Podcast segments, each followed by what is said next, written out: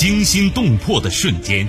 王婷再也无法控制情绪，一阵乱刀夺去苏雨的生命。悬念迭出的世界，彻底绝望的他跳起来，把杨丽推倒床上，随手抓过一根鞋带缠在她脖子上，用力勒紧。走，你还走吗？人性善恶，爱恨情仇。姐夫，你难道真的不知道我一直深深爱着你吗？你真的愿意为我们生孩子吗？谁是你今生难忘的人？谁没有今生难忘的事？难忘今生，淮南带您看尽世间百态。今生难忘，声音魅力，品味人情冷暖。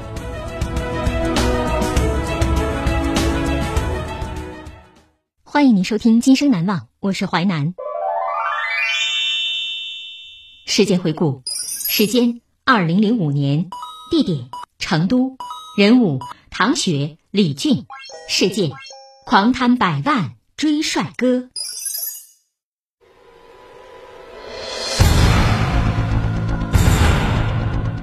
唐雪终于遇到了自己的白马王子，她费尽心思追求，终于美梦成真。但是为了帅哥男友不被其他女人抢走，唐雪做了个疯狂的决定：狂贪百万追帅哥。狂追帅哥。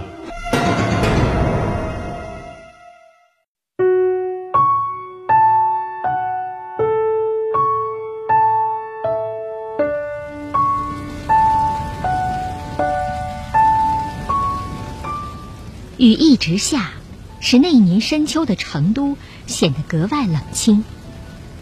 唐雪的情绪在这一天极度低落，心灰意冷。这天也是她的二十三岁生日。这个年轻美丽的小姑娘原本有一千个快乐的理由。李俊口口声声说爱我，可是他怎么一点表示也没有呢？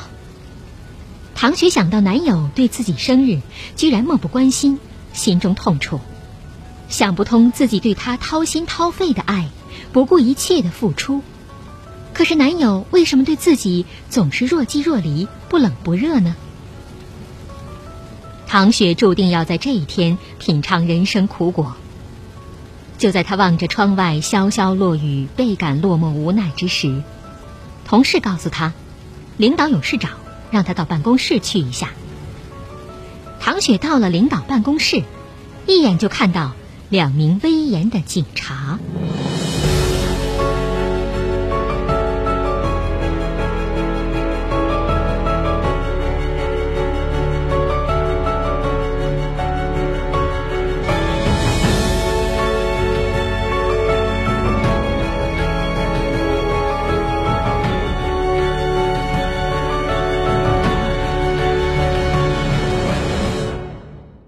唐雪，一九八一年十一月十一号出生于成都市一户普通工人之家。因为长得漂亮又乖巧，从小到大都很讨人喜欢。二零零一年，唐雪中专毕业，进入银行当代办员，工资加福利每月有两千多元，这让跟她有相同学历的同龄人羡慕不已。在某银行支行营业部，青春甜美的唐雪作为单位里的行花。成了很多单身男子追逐的对象。可是唐雪对谁也没有动心，因为她还没有发现她心中真正的白马王子。然而三个月后，一个名叫李俊的实习生来到他所在的营业部，从此打乱他的芳心，改变了他的命运。李俊身高一米八，长得非常帅气，举手投足像磁铁一般吸引女孩子目光。唐雪第一次看到李俊就心动不已，她久久寻觅的白马王子不就是李俊吗？也许是从小就太多女孩子关注他，李俊对女孩子的追求已经不感冒了。刚开始，李俊只是将唐雪当成老师，从来没有多看她一眼。唐雪感觉压力很大，怎样才能让李俊注意到自己呢？如何才能打动帅哥的心呢？唐雪觉得，既然上苍把这样一个人放在自己身边，那就是缘分呐。无论如何，也要紧紧抓住爱的时机。那段时间，他研究了大量的恋爱心理学，从中得到启发。男人几乎没有不喜欢女人的柔情似水，于是他决定一改坚持风格，走柔情路线，主动向李俊发起进攻。一天上午，唐雪发现李俊上班时脸色不对，猜想可能受了风寒着了凉，赶紧不声不响打开抽屉，拿出药，冲好端过去。看着李俊把药吃下，唐雪和李俊的家在同一个方向。有一次，两人参加同事婚礼后一道回家，醉得一塌糊涂的李俊摇摇欲倒，他去搀扶，准备将他扶进出租车，李俊却吐了他一身。第二天，知道自己前一天晚上酒醉大吐的李俊不好意思的对唐雪说：“唐姐，对不起啊，昨天晚上弄脏了你的衣服。”唐姐，你在工作中不苟言笑，看上去很凶，我们都挺怕你的。没想到你原来也有另一面呢。啊，我凶吗？我从来都很温柔的呀，更何况在帅哥面前，我不想温柔也不行啊。帅哥魅力无穷哦。唐雪微笑着看着李俊，话中有话。你是姐姐，这种玩笑可不能随便开啊。李俊半开玩笑半认真的说：“姐姐，我不就只比你大一岁吗？我可是从来都不开玩笑的。”唐雪深情的望去，李俊却低头避而不答。这两件事之后，李俊从前对他那种淡淡的态度有了一定改变，他们的关系不知不觉近了一层。女为悦己者容，真是五千年放之四海皆准的真理。唐雪觉得她恋爱了，她不惜把工作以来存下的钱全部取出，直奔名牌服装柜台。还没买几件穿戴，钱就花的差不多了，这让唐雪很沮丧。但更令唐雪失望的是，自己穿着锦衣，有意无意在李俊面前出现，却并没有引起李俊多大关注。因为盯着他的女孩子太多了，他从来就没有注意别人的习惯。为此，唐雪非常苦恼。二零二零年十一月二十一号是李俊十九岁生日。虽然李俊收到的礼物琳琅满目、满怀满抱，鲜花、衣服等等，但唐雪送给他的两件东西却让他怦然心动。一张是已经发黄的报纸。报纸正是一九八三年十一月二十一号当天的《成都晚报》，而另一份礼物则是二百元钱买的一百张体育彩票。打开第一份生日礼物，李俊惊呆了。唐雪真是有心人呐！这张报纸是那么有特色，这是真正意义上的生日礼物呀。而那一百张体育彩票也不同凡响，第二天开奖居然中了五千元奖金。李俊高兴坏了，想到这些彩票都是唐雪买的，第二天上午就将获奖消息告诉了唐雪，还要将那笔钱跟他平分。这笔钱是你中奖得来的，我怎么能跟你平分呢？唐雪坚决不要，她的理由是彩票是她送给李俊的，送出去的东西怎能收回呢？身边这个女孩如此聪明又慷慨。李俊飘忽的眼神逐渐凝聚在唐雪身上，他们终于确立了恋爱关系。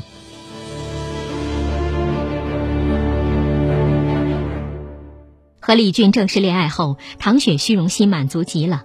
当然，恋爱不等于结婚。虽然李俊明确表示只爱她一个，可还是有众多女孩子在一旁等着横刀夺爱呢。这让唐雪始终没有安全感。唐雪都不知道该如何对李俊好了。这个物质女孩能想到的还是购物，她大把大把的花钱装扮李俊，让他变得更帅，从而抓住男人心。可是她的积蓄原本不多，三下五除二没几次就用完了。那段时间她很焦虑，没钱打扮男朋友那可不行。两人同居后，在外面租房子住，显得寒酸更不行。对李俊这个小他一岁的男友，唐雪爱的不遗余力，掏心掏肺。二零零八年八月一天，是唐雪人生的一个转折点。那天，李俊的姨妈找到唐雪，请他以儿子的名字存入九点五万元教育储蓄。拿到这笔钱后，唐雪突然动了一个念头：为什么不拿来借用一下，按揭买一套房呢？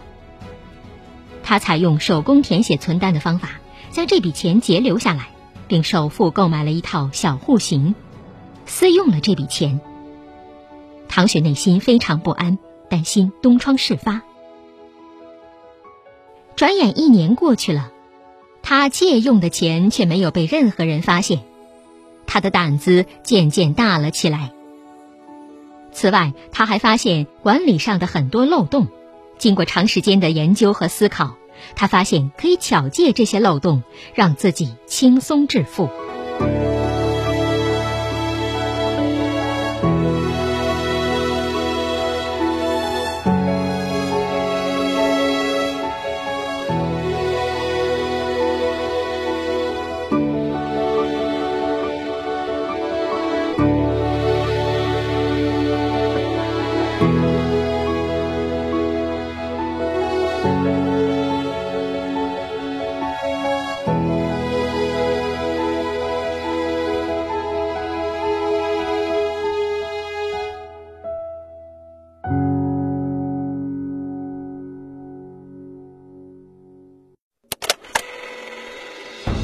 欢迎您继续收听《今生难忘》，淮南带您看尽世间百态，声音魅力，品味人情冷暖。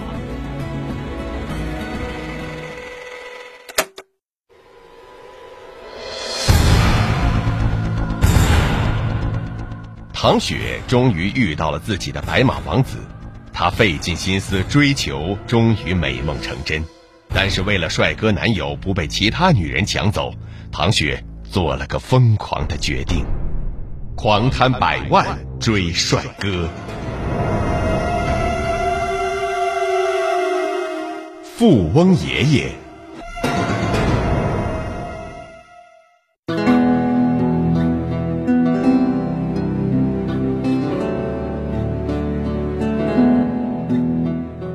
二零零四年八月三号。唐雪采用跳号充证的手法，支取储户谢芳四千美元，结汇成人民币存入他以母亲名义所开的账户上，用于个人消费。事隔两天之后，他又采取强制下账手法，支取储户周平一万两千五百美元。钱到手后，唐雪投资七万元对房子进行豪华装修，又买了一应俱全的室内高档家具家电，与男友过起同居生活。只等男友在十一月二十一号满二十二周岁就结婚。有了房子，装了修，布置了温馨的家还不行，因为那些钱花在房子上，身上又没钱了，怎么办呢？二零零四年八月九号，唐雪又采取强制下账手法，从一个名叫李红的储蓄账号上支取了十万元人民币，占为己有。怀揣这些钱，唐雪觉得天特别蓝，草特别绿，自己特别漂亮。她特地利用一个周日，带李俊到商场一掷千金买了一对情侣手表和一枚钻戒。虽然三样东西花去了五点九四万元，可是他却连眼睛都没眨一下。你怎么这么有钱呢？看到唐雪出手如此阔绰，李俊非常吃惊。所以我说。你有我这样既有貌又有才的女友，是你前世修来的福呀。唐雪半开玩笑半娇嗔的说道：“我问你，你的这些钱从哪儿来的？你一个女孩子为什么会这么有钱呢？”看着李俊表情严肃，唐雪的心里不由咯噔一下，但她马上就反应过来，装出想也没想的样子，告诉李俊说：“我爷爷在比利时很有钱。”爷爷最喜欢我了，所以经常给我汇钱。唐雪确实有亲戚在比利时，但这位亲戚既不是他的爷爷，也从来没有给他家任何经济扶助，更没有给他汇过任何巨额外汇。其实唐雪家很穷，住在成都西城一栋八十年代初修建的红瓦砖楼里，只有六十多平方，连一样像样的家具也没有，整个家寒酸破旧。比利时爷爷的神话让李俊信以为真，唐雪想要维护他富家千金的形象，就只能继续搞钱。二零零四年八月三十一号，他采用跳号充证手法，从储户冷艳的人民币定期存单中支取十三点二万元。二零零四年九月二十七号，他又采用跳号充证手法，从存户赵兰定期存单中支取一万七千美元。有了钱，唐雪打扮起来那可真是一掷万金呐！价值一万四千余元的 LV 女包，一眼看中。眼都不眨一下就买，一万多元一件大衣，一口气买下几件。有件价值近两万元的巴布瑞灰蓝格子大衣，甚至案发时连标签都没拆下来。雷达表、欧米茄表、IBM 手提电脑，居然成双成对的买。唐雪爷爷是比利时富翁，经常汇钱，人家过的那才叫富家千金的生活。唐雪同事有的羡慕，有的嫉妒。这让唐雪虚荣心得到极大满足，当然也有人讥讽他：“切，什么富家千金呢？连个车也买不起，上下班还得打的，没车的人那能叫有钱人吗？”听了类似的话，唐雪鄙夷的笑了笑：“哼，你说我没车，我就买车给你瞧。”于是他很快买了两辆轿车，一辆奥迪 A 四，一辆雪佛兰。终于扬眉吐气的，让先前冷言冷语的人不敢言语了。就这样，从二零零三年八月到二零零四年十一月，被唐雪采用非法手段占为己有的储蓄金额共有一百零八万人民币。这一百零八万人民币，他是这样花出去的：花了三十五万元购买奥迪车一辆，花了八点三万元购买雪佛兰车一辆。花了两点六万元购买手提电脑两台，花了三万元首付按揭住房，花了一点三万元购买摄像机、照相机，花了五点九四万元购买手表、钻戒，花了七万元装修新房，花了九千八百元购买手机两部。此外，他和李俊旅游泰国、新加坡、香港，花费五万元。喜欢宠物的他，还花了一点一万元购买了两只小狗。其余花费十四万元，最后一百零八万只剩下了区区十万元。家境一般的唐雪暴富的不可理喻，他的亲人朋友和同事纷纷觉得很奇怪：唐雪哪来那么多钱呢？对外，唐雪说自己爷爷是比利时富翁，而对父母和亲戚则谎称男朋友家有钱，自己穿金戴银、买房买车，通通都是男朋友给买的。比利时远在天边，无人去追究。而因为唐雪父母不喜欢李俊，一直反对女儿和他来往，根本不知道男方到底是不是富翁，所以一年时间里，唐雪对李俊和父母所撒下的不同谎言一直没能戳破。虽然储户们一笔又一笔钱被搞进自己腰包，苍白的谎言也让周围人信以为真。但是生活在这种虚荣中的唐雪，并没有感到有多快乐。她时时担心东窗事发，被他窃取了存款的储户好像是定时炸弹，一旦有谁突如其来取款，则无异于炸弹引爆。有一天，在他手上存有十三点二万元人民币，又被他挪用了十万元的储户冷艳突然来到银行，要求一次性取款，把唐雪吓了一身冷汗。他拆东墙补西墙，从其他储户账户上支取，好一阵忙碌才凑齐款项，终于将即将在眼前爆炸的炸弹及时排除。贪污了这么多钱，唐雪深更半夜经常会从噩梦当中惊醒，但是睡梦中的惊觉不足以警醒这个被贪欲蒙蔽双眼的女孩，因为她实在不愿意失去帅气的李俊。为了这个男人，她愿意付出一切。他更加疯狂作案了，因为他想一不做二不休，多搞点钱，然后跟李俊到澳大利亚去过神仙般的富人生活。纸是包不住火的，唐雪的末日还是在他二十三岁生日这天来临了。二零零四年十一月十一号，唐雪单位负责人在浏览客户账目时，发现一客户账面资金被强制下账三十余万元，于是立即着手展开内部调查。调查中发现，这笔业务是由唐雪承办的。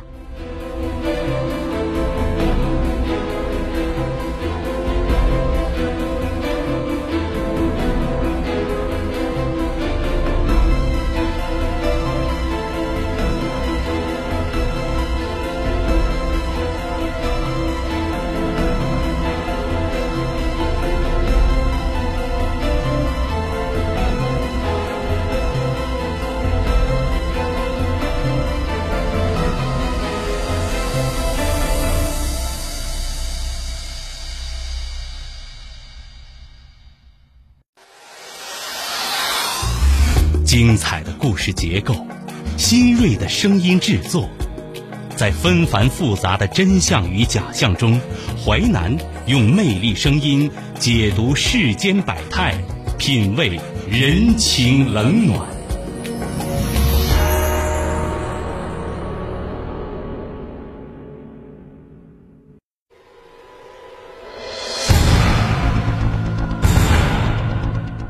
唐雪终于遇到了自己的白马王子，她费尽心思追求，终于美梦成真。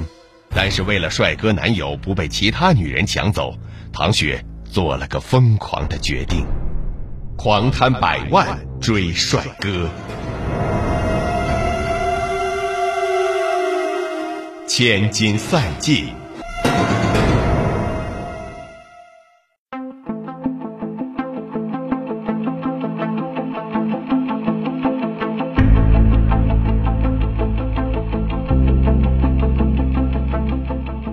零零四年十一月十二号，成都市公安局青羊分局以涉嫌职务侵占罪对唐雪实行刑事拘留。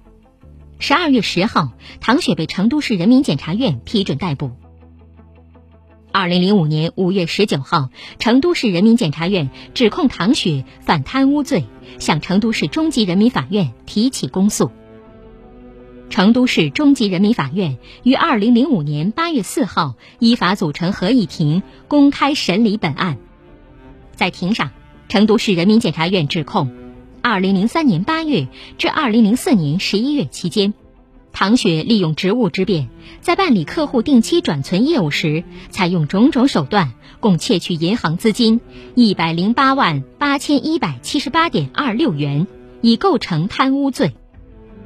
唐雪及其辩护律师辩称，唐雪不具备贪污罪的主体资格，因为其所在银行已经在二零零三年八月改制为股份公司，其投资主体不全是国有投资主体，因此不能认定唐雪侵占的存款是国有资产，其行为只构成职务侵占罪。唐雪在本单位内部调查时，已如实向单位供述犯罪事实。符合刑法规定的自首条件，应认定为自首，依法减轻处罚。法院审理后认为，唐雪作为受国有控股银行委托管理、经营国有财产的人员，应以国家工作人员论。其利用职务之便，采用种种手段，将公款一百零八万八千一百七十八点二六元非法占为己有，其行为已构成贪污罪。鉴于他自愿认罪，认罪态度好，有悔罪表现，在量刑时酌情从轻处罚。最后，法院依照《中华人民共和国刑法》第三百八十二条、第三百八十三条、第六十四条、第六十七条，最高人民法院关于处理自首和立功具体应用法律若干问题的解释第一条第一款的规定，作出如下判决。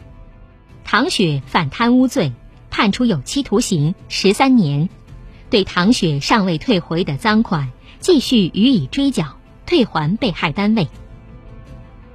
对这个判决结果，唐雪没有上诉。在狱中那段曾经让唐雪痴迷的近乎发疯的感情，如今却让他感到迷茫困惑。特别是当他听说他被刑拘的九个月时间里，李俊只到他家中去看过他父母一次，而且只站一下就走了。这期间一个电话也没有，他更是感到痛心不已。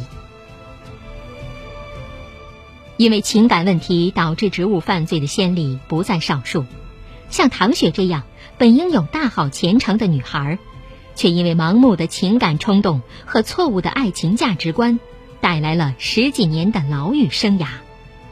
这实在应该引起年轻人的深思和反省。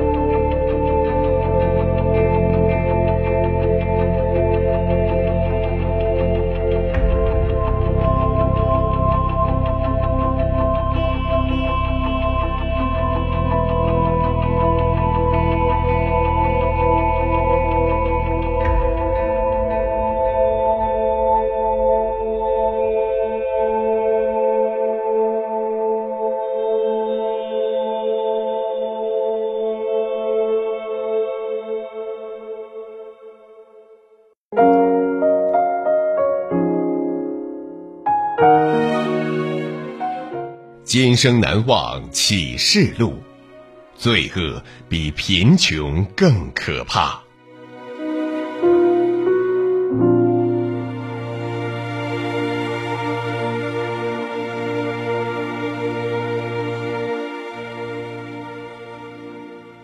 感谢您收听《今生难忘》，本节目编辑主持淮南，下期您将听到。